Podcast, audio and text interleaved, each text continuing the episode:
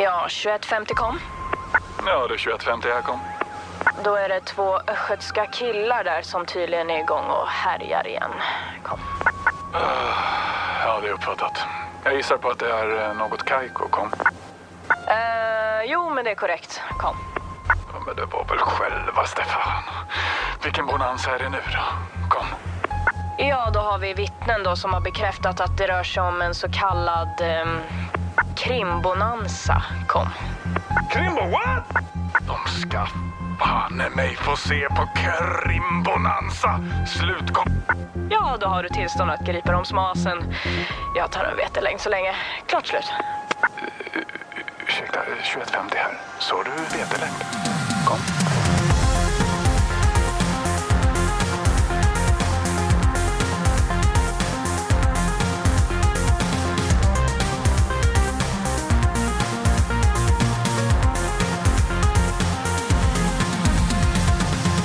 Hjärtligt välkomna ska ni vara till vår nya vårspecial där vi nu sadlat om och kan stolt presentera Krimbonanza.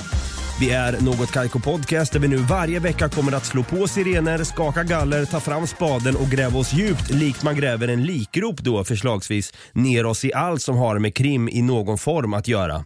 Det kan vara allt från mord, stölder, mysterier, bedrägerier eller allmänt klantiga brottslingar. Jag heter David, jag kallas för Davva och på andra sidan i vanlig lag och ordning, heo! sitter då min partner in crime. Alltså, den sitter ju som handen i handsken nu. Ja, crime. Crime bonanza man. Där sitter han ju då, Stefan Brutti Holmberg och med det sagt en applåd och en tuta på det tack. We are back efter vårt kortehåll.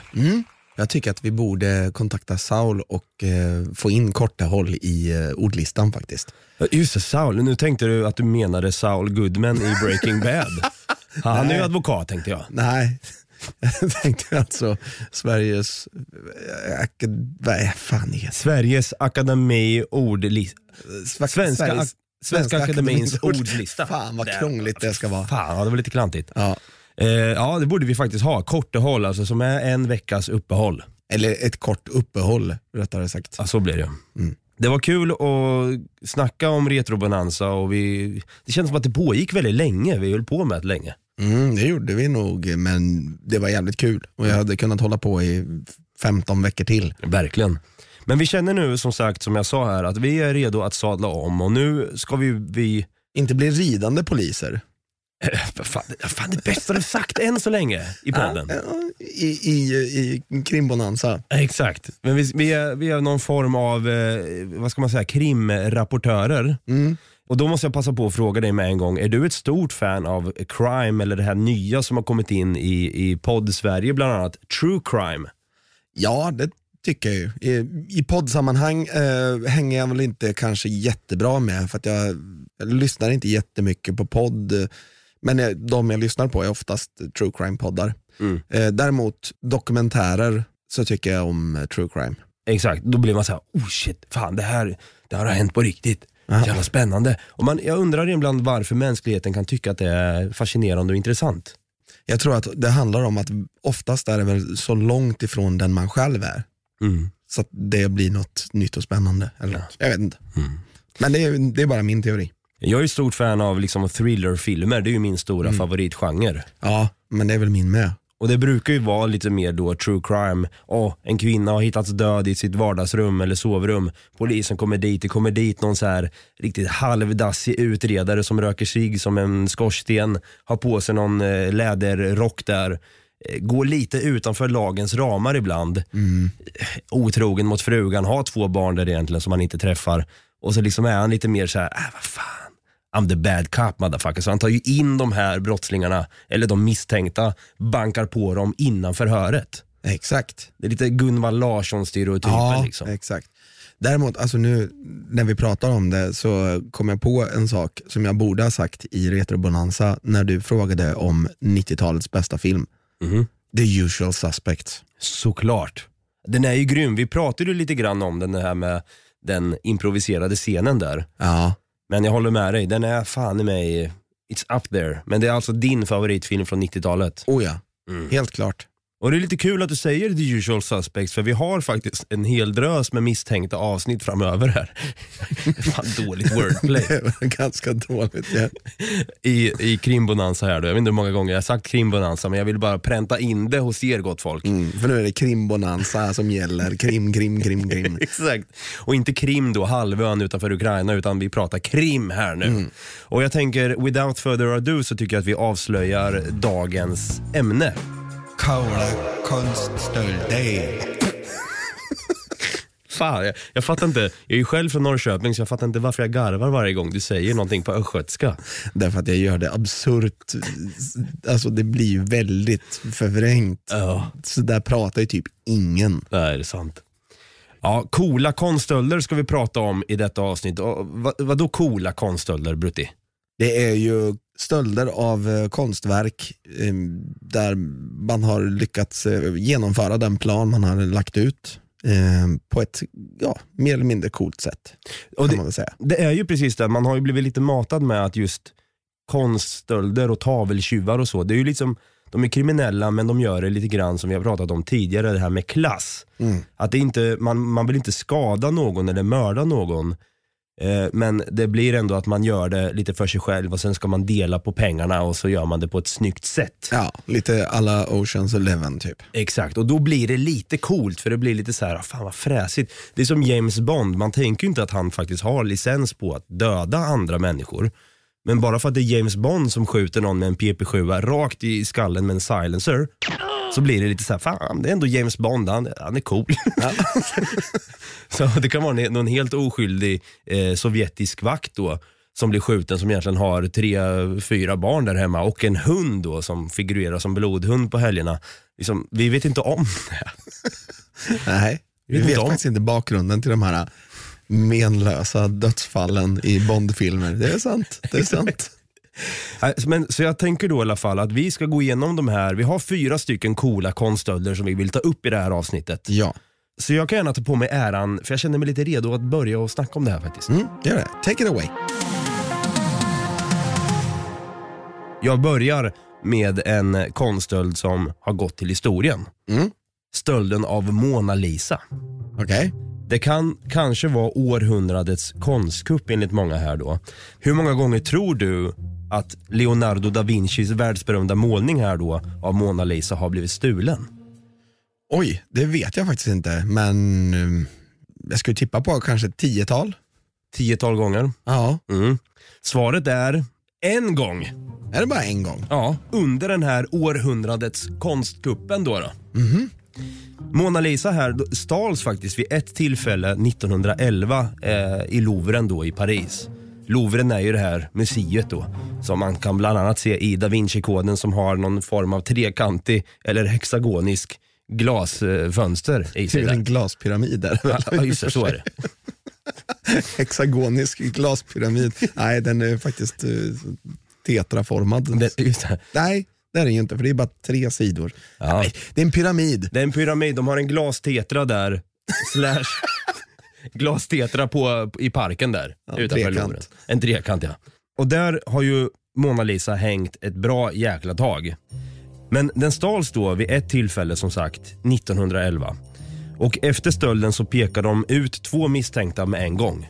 Det var faktiskt en känd konstnär och en känd poet. Okej. Nämligen Picasso och ursäkta min italienska här nu men Guillaume Apollinare. Okej. Så Picasso och, jag orkar inte säga det där andra namnet. Skit i det. ja, eh, båda fängslades så här direkt för stölden. De bara tänkte så här, ha Picasso och du där vars namn jag inte kan uttala, ni åker in direkt. Men de friades snabbt sen från de här anklagelserna och de började leta lite vidare sen. Men fan kan ha stulit Mona Lisa? Och det man har fått återberättat idag och det, liksom det som hände och hur det gick till när Mona Lisa stals här. Då var det en sen söndagskväll då en italiensk hantverkare vid namn Vincenzo Perugia han bestämde sig för att en dag där, eller på söndagnatten där då, fuck it. det är sån jävla hype kring den här tavlan. Jag ska fan stjäla skiten tänkte han, fast på italienska då. då. Jag vet inte. Jag vet Han inte. tänkte på italienska ja, såklart. Exakt. Ska vi ta den meningen en gång och översätta just hur han säger fuck it. Det är sån jävla hype kring denna tavla. Jag ska fan stjäla skiten. Ja. ska översätta det till italienska här, får vi höra hur, hur Vincenzo tänkte. Fanculo, c'è un tale maledetto clamore intorno a questa tavola. Ruberò la merda. Tavola. Tavola. Så där kanske Vincenzo tänkte då, då eh, en sen söndagnatt när han då skulle stjäla Mona Lisa. Ja.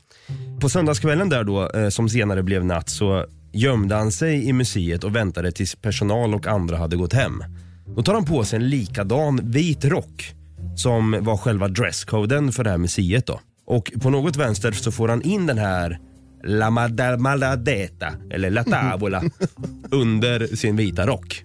Och vi får ju tänka på att det här var ju liksom år 1911. Det var ju liksom ingen så här Mission Impossible slash entrapment med Sean Connery och Catherine Zeta-Jones. Nej, Det var inte så precis. här, så här röda laserstrålar och man ska liksom i svart tight trikå liksom. Säger fram. Exakt det. Håller på att åla sig och vara lite sexig under tiden. Det var inget sånt liksom. Nej, precis. Vincenzo, vit rock bara, tavola, fangolo, in, in med den under armen med en gång och sen bara traska ut liksom. Han lägger den då under vita rocken, glider ut från museumet och det här blir ju skanda, skandal. Mona Lisa har fucking blivit stulen. Men alltså hur kan han ha bara gått rakt in och tagit den då? Nej, alltså, saken var när han tog tavlan så hade han sån jävla timing för att den, den här tavlan blev ju vaktad av en vakt då som stod där. Ja. Alltså, och gardade just den tavlan. Okej. Men just när Vincenzo då tänkte fanculo tavola la maldeta. så tänkte jag så här, nu passar jag på. För den här vakten han gick ut och tog en cigg under tiden. Timing deluxe Ja. liksom. Det är lite så här sexappeal på Vincenzo där måste jag säga.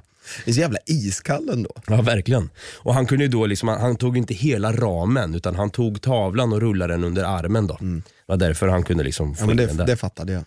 Ryktet spreds snabbt här då att Mona Lisa hade blivit stulen. Rubriker överallt. Turister som besökte då Louvren senare blev ju sjukt besvikna över, var, var, de bara vad fan är Mona Lisa? Vi åkte ju hit för det här. Och då tänker jag direkt på så här, du vet, Mr Bean-filmen vet du. Ja. Där han råkar fucka upp en målning där och så ersätter han den med en kopia och håller på att måla. Ah, det- Är inte det Mona Lisa? Nej, det är en annan tavla. Ja okej, jag hade för mig att det var det. Som att han, att han målar på den. Det är jättefult. Ja, fy fan. Det är en klassisk film alltså. Men tjuven här då, Vincenzo Perugia, han gömde tavlan under sin säng i hela två år. Okej. Eh, helt sjukt. Och det började spekuleras en hel jäkla del om hur tavlan då den här natten blev stulen från söndag till måndag. Och museet var faktiskt stängt på måndag. Så det var lite dålig timing av Vincenzo här att faktiskt stjäla en tavla på natten från söndag till måndag. När man vet att museet kommer vara stängt dagen efter. För då kom de fram till att det var högst troligt att det var någon som faktiskt jobbade på museet som hade stulit tavlan. Ah. Anyway, den här Vincenzo Perugia då, då eh, efter två år, han eh, sticker iväg till Florens i Italien i hopp om att försöka sälja Mona Lisa till någon. Eh, och där åkte han feting fast. Där var det kört för Vincenzo. Fanculo tänkte han direkt. Kommer jag med en maledeto och åkte fast direkt. Fanculo. Men vet du hur länge han fick avtjäna sitt fängelsestraff då? Eh, Ingen aning. Det är väl säkert inte jättelång tid. Men tänk liksom Mona Lisa ändå, liksom. en av världens mest berömda konstverk. Jo, men ändå, det var 1911. Nej, jag tror inte så lång tid ändå. Max fem år. Mm, fem år ser du. Sju månader fick han bara, Vincenzo. Sju månader. Ja. Ja, ja, du ser. Han, han var fan cool, vad tur jag har. Ska göra det igen. Och motivet till då varför Vincenzo faktiskt stal Mona Lisa den här natten då är fortfarande idag lite oklar. Man vet inte varför han faktiskt gjorde det. Okej. Och Vissa spekulerar i att han senare då skulle försöka begära ut någon form av hittelön för att han hade då hittat inom citationstecken Mona Lisa. Ah. Eller att han stal tavlan i uppdrag av någon annan. Eller att han ville få tillbaka konstverket på hemmaplan igen eftersom Leonardo da Vinci är ju en italiensk konstnär och har sin tavla i Paris. Så han kanske kände sig som en patriot, den patriot han är liksom. För det var han, han eh, ansåg sig själv vara en italiensk patriot som bara, nu jävlar ska det här hem till hemmaplan. Likt ett AC Milan-fan liksom. Men min teori till att varför han stal tavlan, det kanske var att kronofogden var up his ass och han bara kände så här, fan jag måste dra till drastiska åtgärder nu liksom. Med Mona Lisa. Exakt. Mona Lisa, hjälp för fan. Jag har ju en annan historia om eh, Sveriges största konststöld faktiskt. All right, okej. Mm. I och med största så menar jag alltså den som har varit värd mest pengar. Mhm. Året är 1993. Jag sitter i pyjamas i soffan, petar näsan, dricker ett glas O'boy, äter tre, fyra rostmackor med bara smör, tittar på Jönssonligan och den svarta diamanten som jag fått i födelsedagspresent på VHS. Det är en rätt kylig novemberkväll där. Senare denna natt sågar några tjuvar sig in genom taket på Moderna Museet, firar sig ner med rep och går effektivt runt och plockar ner sju stycken tavlor målade av Picasso och en tavla av George Braque. Jag tror att det är så man uttalar det. Braque. Braque. Nej, B-R-A-Q-U-E. Jag Ja, tror det- det är Braque. Brack blir, okej. Hårt kul. Braque. En hård George Braque. George Brack. Ja. Tjuvarna lyckas smidigt komma undan och försvinner ut i den mörka natten. De får med sig dessa åtta tavlor som har ett samlat värde på ungefär en halv miljard kronor. Jäklar. Ja, det är en jävla massa pengar. Verkligen. Tommy Lindström då, före detta chef för Rikskriminalpolisen, kom i kontakt med konsttjuvarna tillsammans med museets förre säkerhetschef Kjell Hestrell. Vem fan döper någon till Kjell Hestrell? Snälla säg att han typ ägde hästar som barn eller någonting så här. Hästrell. Nej men alltså, man kan inte ta namn som rimmar. Nej, häst. Kjell Hestrell. det låter typ som en så här skurk i Jönssonligan. Typ, så här. Kjell Hästrell. Nej, men alltså, jag kan inte tänka på något annat än promo. Kjell Kriminell. Källkrim... Nej, precis. Kanske var han som stal. Ja, who knows? I alla fall då, de hade kommit i kontakt med de här tjuvarna, förhandlade med tjuvarna i drygt ett års tid och lyckas faktiskt få tillbaka de sju Picasso-tavlorna som hade stulits. I över ett år har stöldrotens chef Gösta Andersson och hans spanare jagat konsten i Sverige och utomlands. Men det var inte polisens stora utredningsarbete som ledde fram till att konsten idag kom till rätta. Det är alltså Moderna Museets eh, säkerhetschef och eh, Tommy Lindström som har fört hit tavlorna. Vad säger ni om det? Jag tycker det är anmärkningsvärt att inte vi har blivit informerade. Okej, så sju Picasso-tavlor fick de tillbaka men sen var det en tavla av Brack där också. Ja. Den planen sprack. Sprack. Konstverken av George Braque har aldrig återfåtts. Damn. Men det märkligaste av allt är dock att museet återfick alla sju tavlor av Picasso trots att inga pengar betalats ut till tjuvarna. Och villkoren för återlämningen är okända för allmänheten och troligtvis är det endast Tommy och Kjell då, som vet hur det gick till när de fick tillbaka tavlorna. Oh damn. Det kan finnas flera som vet det. Jag hittar ingen information om det. Okej, okej. Äh, för- Nu, nu när du berättar det här så det är liksom en klocka som ringer att jag har hört det här någon gång. För det här var ju väldigt uppmärksammat minns jag. Ja, verkligen. Det var jätteuppmärksammat och det var ju så märkligt hur de, att de bara liksom fick tillbaka sju tavlor. Ja. Det känns ju som att, nu vet inte jag hur polisen jobbar, men det känns ju som att även polis kan fiffla lite grann ibland. Se lite mellan fingrarna ibland. Typ så, ja, men om ni bara ger tillbaka tavlorna så kommer ni kunna gå fria. Det är Typ. någonting sånt som det know. känns. Men- Och saken är den att spekulationer då, så är det ju att George Braque-tavlan, antingen att den har förstörts eller hunnit säljas under tiden. För de här alltså, de hade ju bara stuckit mitt i natten. Ja. Och det, är ingen som, det var ingen som såg ingen, ingenting. Så de har bara sågat sig in där, tagit sig ner väldigt smidigt alltihopa, har gått väldigt smidigt till. De visste exakt vad de var ute efter. Så de virade ner sig själva, eller om det var en person och den andra stod där uppe. Hur många sa du att det var förmodligen? Tre stycken, Tre stycken. Någon kanske satt i bilen då, I don't know. Hade en getaway driver. ja kanske. Tror du då att de virar ner sig själva i sånt här liksom, eh, vajer som de gör i Mission Impossible? Eller är det för mycket? Mycket, att- möjligt, alltså man vet inte riktigt. För 93 då tänker jag liksom att då var ju ändå larmsystem igång. Det är ju stor skillnad från 93 och 1911. Ja, ja, absolut. Liksom det här med att om de, vill ju ha rörelsedetektorer i Ja, hela jag tänker rummet. också det, men det var, liksom, det var väldigt svårt att hitta information om hur det har gått till alltihopa. Det är ju det som gör de här stölderna lite sexiga för de har lite så här, fan vilka masterminds ändå liksom. Mm. Det här är true crime för mig. på ett sätt också så här, idag görs det inte på samma sätt. Inte vad jag vet så här bara, Nej, stor stöld i... Idag är det många som klantar till det istället.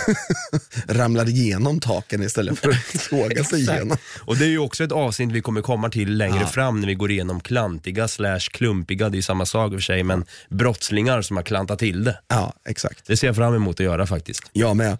Men det här var ju alltså den största konsthandeln i Sveriges historia. Och fy fan. Och själv sitter jag ju fortfarande petar i näsan, dricker O'boy, käkar rostmackor och kollar på Jönssonligan. Ja, Sveriges största konststöld alltså. Den, det var, var lite så här mer med finess än vad Vincenzo Perugia gjorde. Ja, fast den, den är ju så jävla iskall att han bara går in, väntar tills vakten går, tar tavlan och går rakt ut. Fanculo. Väntar i två år på att försöka hitta en köpare. Alltså det är ju klockrent. Undrar om de har, har egentligen samma plan med den här bracktavlan kanske? Att ja, bara, fast nu var den 93, det är ju 27 år sedan. Ja, men den lär ju ha högre värde nu ändå. Ja, det är mycket möjligt. Och på tal om eh, det här med ja, konstverk, vi vet ju om att de är jäkligt dyra. Särskilt när de blir stulna så känns det som att de går upp lite mer i, Ja, jag tror det. i pris, eller vad man ska säga, i värde. Eh, så har jag en sista story här, för min del i alla fall, om en riktigt häpnadsväckande stöld som skedde inte alls så länge sedan heller. Okej, Och då kan jag börja med att säga att jag ser att du har en specifik tröja på dig idag Brutti. det har jag.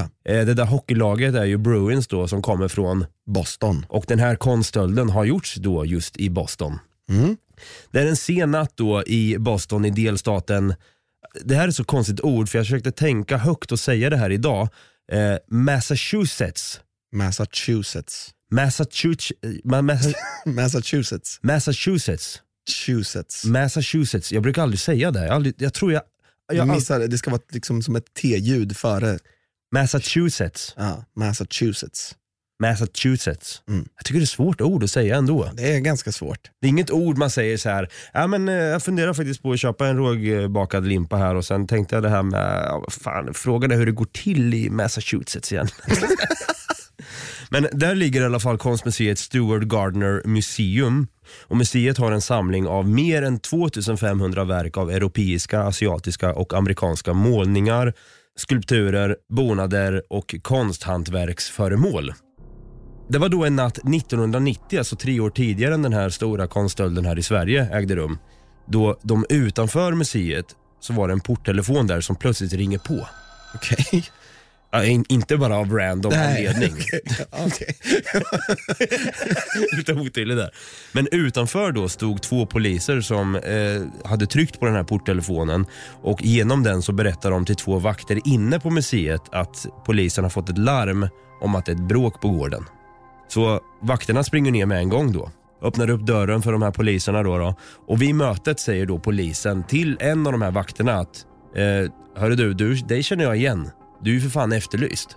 Jag känner, jag känner igen dig från någonstans. Du är väldigt lik den personen som är efterlyst. Och vi måste tyvärr gripa dig här och nu. Den här vakten då på museet blir gripen. Den andra vakten blir bakbunden. Och det visar ju sig som då att de här poliserna bluffade att de var poliser. Och eh, de hade införskaffat sig polisuniformer och allt det där liksom för att vara så trovärdiga som möjligt. För, för det är ju som så att ingen misstänker ju någon polis i uniform. Liksom. Det, Nej, absolut inte. Alltså om det hade kommit fram, om du sitter på en bar och det kommer fram en, en snubbe i polisuniform och säger Hörru du, eh, nu ser jag vad du håller på med här. Jag vill att du följer med här en veva. Ja, det är klart man går. Ja, man hade ju så här, jag hade nog inte varit en så här, äh, ursäkta, eh, vem är du då? Utan man, bara, man ser ju direkt på uniformen, bara, oh shit, nu ligger jag pyrt till. Ja, Men tydligen här då när poliserna hade bakbundit och eh, fängslat de här vakterna så hade ett larm utlösts. Men de så kallade poliserna slog snabbt sönder larmet så larmcentralen tänkte eventuellt att det här var ett falskt larm som snabbt stängdes av. Och bluffpoliserna här då, jo tillsammans stjäl de 13 olika verk från det här museumet. Bland annat från konstnärer som Rembrandt, Manet och Degas. Upp till ett värde av 3 miljarder motherfucking kronor. jävlar. Ja, det är stört alltså. Alltså fatta 3 miljarder kronor, jag kan inte ens... Det är sjukt mycket Man kan pengar. inte greppa så mycket pengar. Det Verkligen är inte. galet mycket pengar. Och detta var bara liksom eller bara bara 13 verk från museumet som de fick med sig. Men tänk dig att det var bara två vakter under själva nattpasset. Tycker de är lite slarviga med liksom vakteriet på museum när de ska liksom stå och garda saker som är värt miljarders miljarders kronor. Ja, verkligen. Grejen är att för tre miljarder, jag kan greppa det på ett sätt. Det är den här kryssningen som jag var på för ett par veckor sedan. Jag kan köpa två sådana eh, skepp För för tre miljarder. miljarder. De kostar en och en halv miljard styck. Damn. Den här konststölden tog exakt 81 minuter att genomföra och hur de vet det är ingen aning. Ja, det kan ju väl vara vakterna som, från att de öppnade dörren till att de gick typ. Ja, ja, Om de hade koll på klockan liksom. precis. Ja, nu ska vi se hur lång tid det tar. Ja, ah, fan, där rök Rembrandt. Två, Nej, inte Mané, inte Mané. Tre. Ah, fuck. fyra. Men idag, fortfarande så saknas, lik den här från Brack då, eh, så saknas flera av de här konstverken. Och en tavla som kallas för The Concert, alltså konserten av Johannes Vermeer, eller Vermeer, eh, anses vara en av dem med högst värde idag i kategorin stulna konstverk. Åh fan. Och den är fortfarande spårlöst försvunnen då. Och det sjuka är att hon den här eh, kvinnan som en gång startade museet, Isabella Stewart Gardner, hon dog 1924. Så hon slapp se den här skiten, bara fuck alla mina tavlor. Men eh, i sitt testamente så har hon skrivit här i alla fall att även vad som än skulle hända så skulle hon vilja att det skulle förbli så som hon har lämnat det. Så än idag hänger det fortfarande ramar som är tomma på konstverk och väntar på sina målningar än idag. Jaha, så de har inte satt upp nya tavlor? Nej, de häng- väntar på just dem? Ja, ramarna är kvar. Det är inga så här fake, liksom bara, "Ah, fan vi ersätter det här med några nya tavlor eller någonting. Utan, Affischer? ja, som Mr Bean liksom. Ja. Nej, just ramarna är kvar. Och det står här också, det här kunde jag se. The museum is offering 10 million dollars. Hur mycket 10 miljoner dollar Brutti? Eh, ungefär, ungefär 100 miljoner. 100 miljoner kronor. Ja. Okej, det var inte så mycket som jag trodde då. jag blir så blind när man pratar om 3 miljarder, 100 miljoner. okej. Nej men Museet har gått ut och erbjudit 100 miljoner kronor för att få information som kommer leda dem till att få fatt i de här tavlorna då, som fattas. Och Det här är den största lösensumman som någonsin har gjorts av en privat institution. 10 miljoner dollar. Alltså. Mm. Så det är också så här sjukt hur, hur det här gick till. liksom. Och FBI idag, de misstänker att det är Boston-maffian, the Patriarca Crime Family, Patriarca Crime Family, som har gjort den här, liksom, har genomfört den här stölden.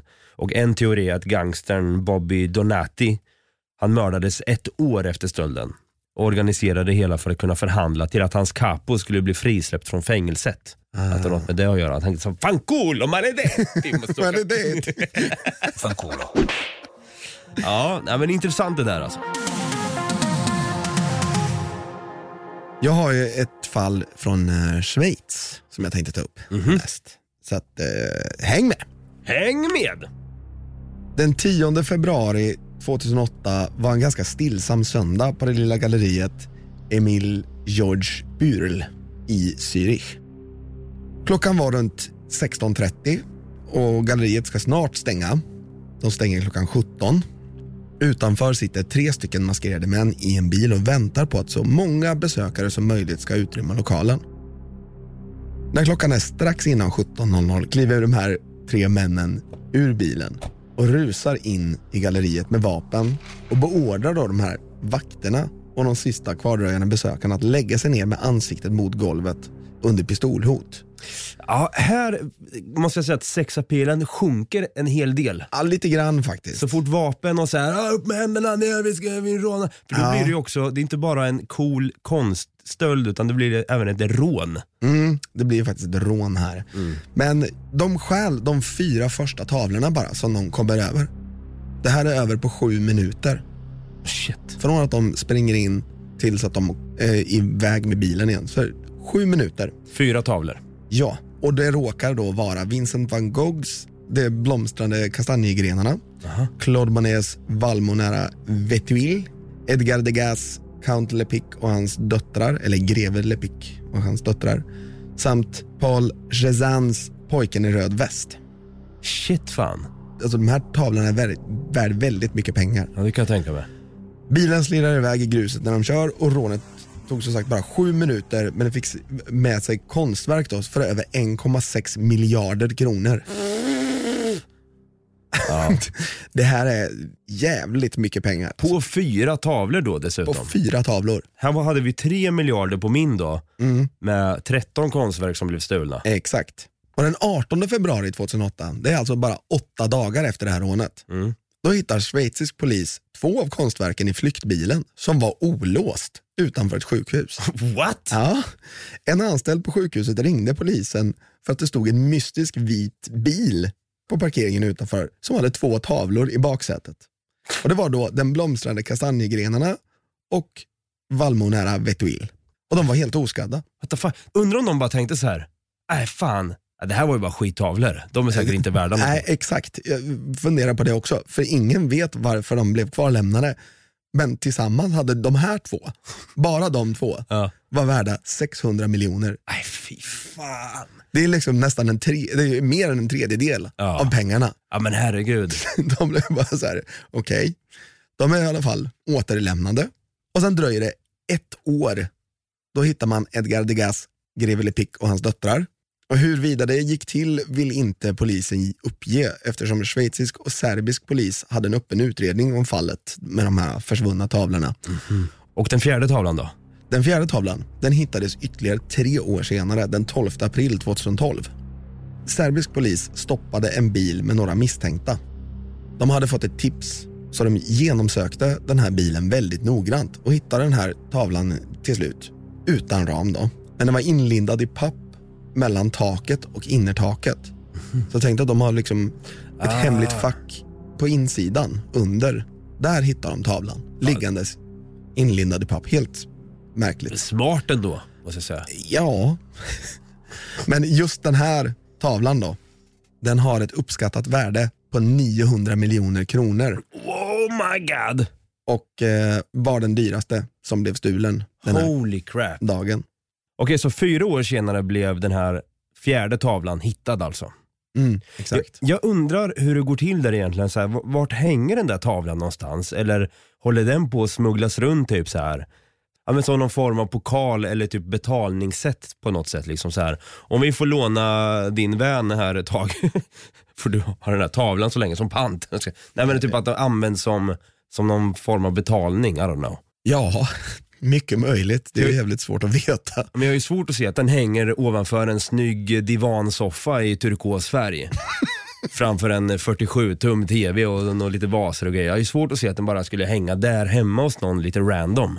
Jag tänker väl snarare i sådana fall i något jävla palats, att den står så här och sen så när det kommer folk på besök, då tar man undan tavlan. Ja, så mycket möjligt faktiskt. Att det står på ett staffli typ. Sant. Och sen kommer vi, det här är ju märkliga grejer nu. För de här som gick in och stal tavlor, de hade uppenbarligen ingen koll på vad de stal. Därför att enligt uppgift ska de här tavlorna inte vara, i alla fall tre utav dem, ska inte vara lång, de ska vara långt ifrån de dyraste tavlorna som eh, fanns in i det här galleriet. Aha. Det fanns massor med tavlor som var väldigt, värd mycket mer pengar. Okej.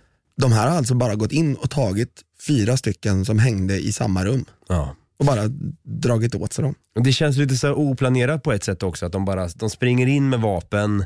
De vet att de måste göra det med våld på något sätt. De inte, bara det visar att de på något sätt inte har tänkt ut värsta planen egentligen. Nej precis, det kändes som att de var väldigt desperata eftersom de lämnade två konstverk i bilen dessutom som var värd liksom 600 miljoner kronor. Så att Exakt. det är väldigt mycket pengar.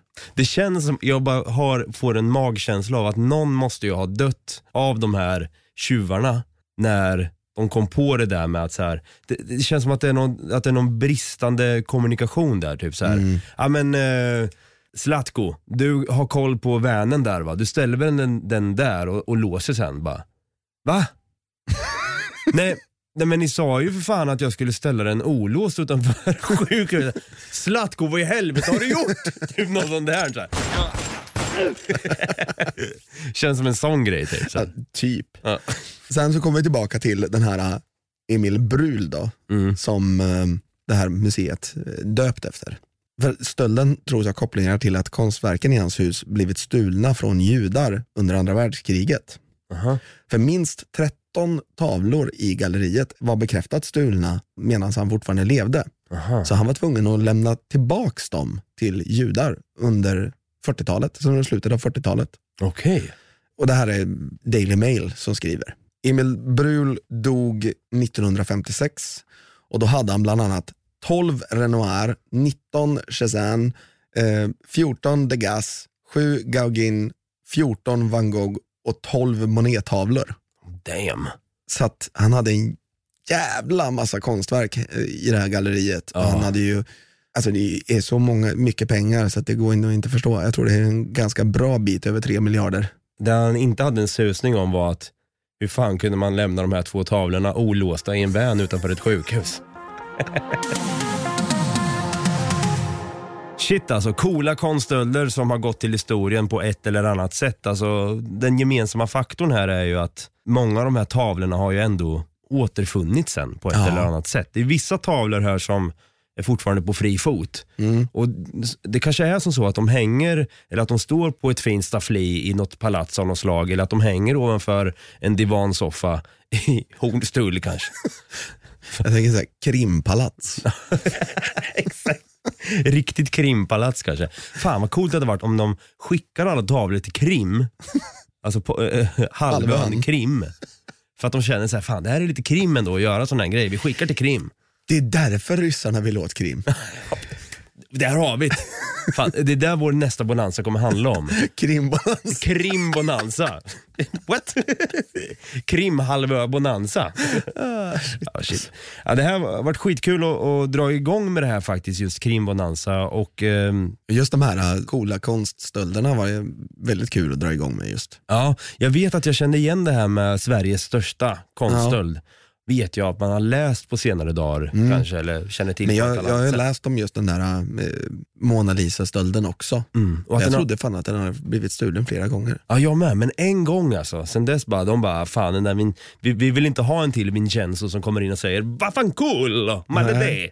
Precis, och nu är det no more cigarettes. Någon cigarettes. Ni där som står och vaktar här. Nej förlåt, de var ju fransmän. Cigaretter. cigarett. Ni får inte stå och röka cigarett utanför Mona Lisa, ni måste stå här och vakta hela tiden. Le tabla. Lättabla, ni måste äta baguette samtidigt. Dricka lite null. Ja, skönt att vara igång med krimbonanza i alla fall då Brutti. Ja, jävligt skönt. Vi kommer fortsätta i samma anda och vi har en hel drös med misstänkta avsnitt på G framöver här. Vi kommer höra om en vecka igen som sagt, men under tiden där om du har något tips på vad vi ska ta upp och så vidare så vart kontaktar de oss då Brutti? Ja, på Facebook kan ni kontakta oss. Något Kaiko Podcast heter vi där. Eller på Instagram där vi heter Något Kaiko. Eller så kan ni skicka mejl på nagotkaiko@gmail.com. Och om du har en poddapp som tillåter att du kan gå in och prenumerera eller följa den här podden så är vi mer än tacksamma om du gör det. Hade också varit kul med en liten tummen upp eller någon form av rating med fem stjärnor och kanske en kommentar eller recension där du skriver om vad du tycker om den här podden i sig och kanske om den här bonanzan. Vad har du för förhoppningar? Och där kan du även skriva in lite förslag på ämnen också som vi ska ta upp. Absolut. Med det sagt, vi fortsätter i samma anda med avslutningsfrasen här. Faktiskt. Ja, okej. Ja, tänker jag. Det, varför ska man byta ut det gamla när det faktiskt är bra? Mm. Ja, förutom tavlor då, de byter man inte ut även fast de är gamla. De är ju sjukt precis. värda mycket. Ja. Ha det gröt då. Ja, ha det grönt.